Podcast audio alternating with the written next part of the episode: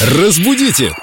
Далее! Ура, ура! Виктория Полякова с нами, культуролог, знаток русского языка. У нас какое-то сегодня слово на букву У. У меня обычно, если У, то это какое-нибудь кафе у Гали, у мангала.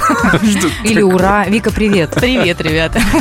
Слово «утопия» очень многие часто употребляют его в контексте с водой. Да, у какого такого топия?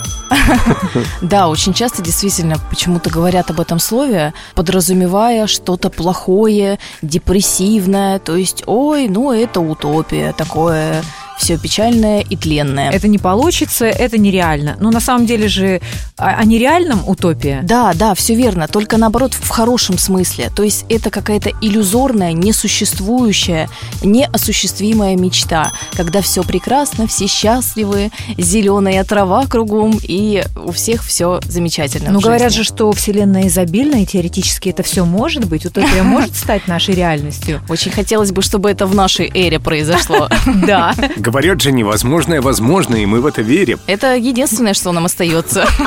Какой у нас позитивный культуролог. Позитивный в кавычках. Да, и если говорить о происхождении этого слова, то из древнегреческого языка топос – место, ун топос – место, которого нет. То есть то несуществующее место, которое, возможно, мы никогда не найдем.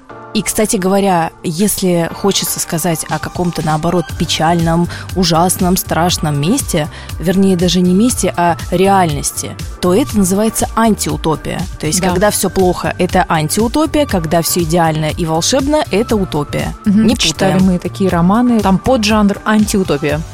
все верно. И фильмы такого же жанра тоже есть. Семен опять не читал. Русский язык не изучал. Но зато живет в утопии. Какой милый.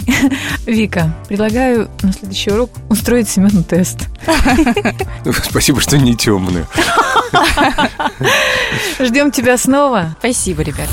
Разбудите! Далее!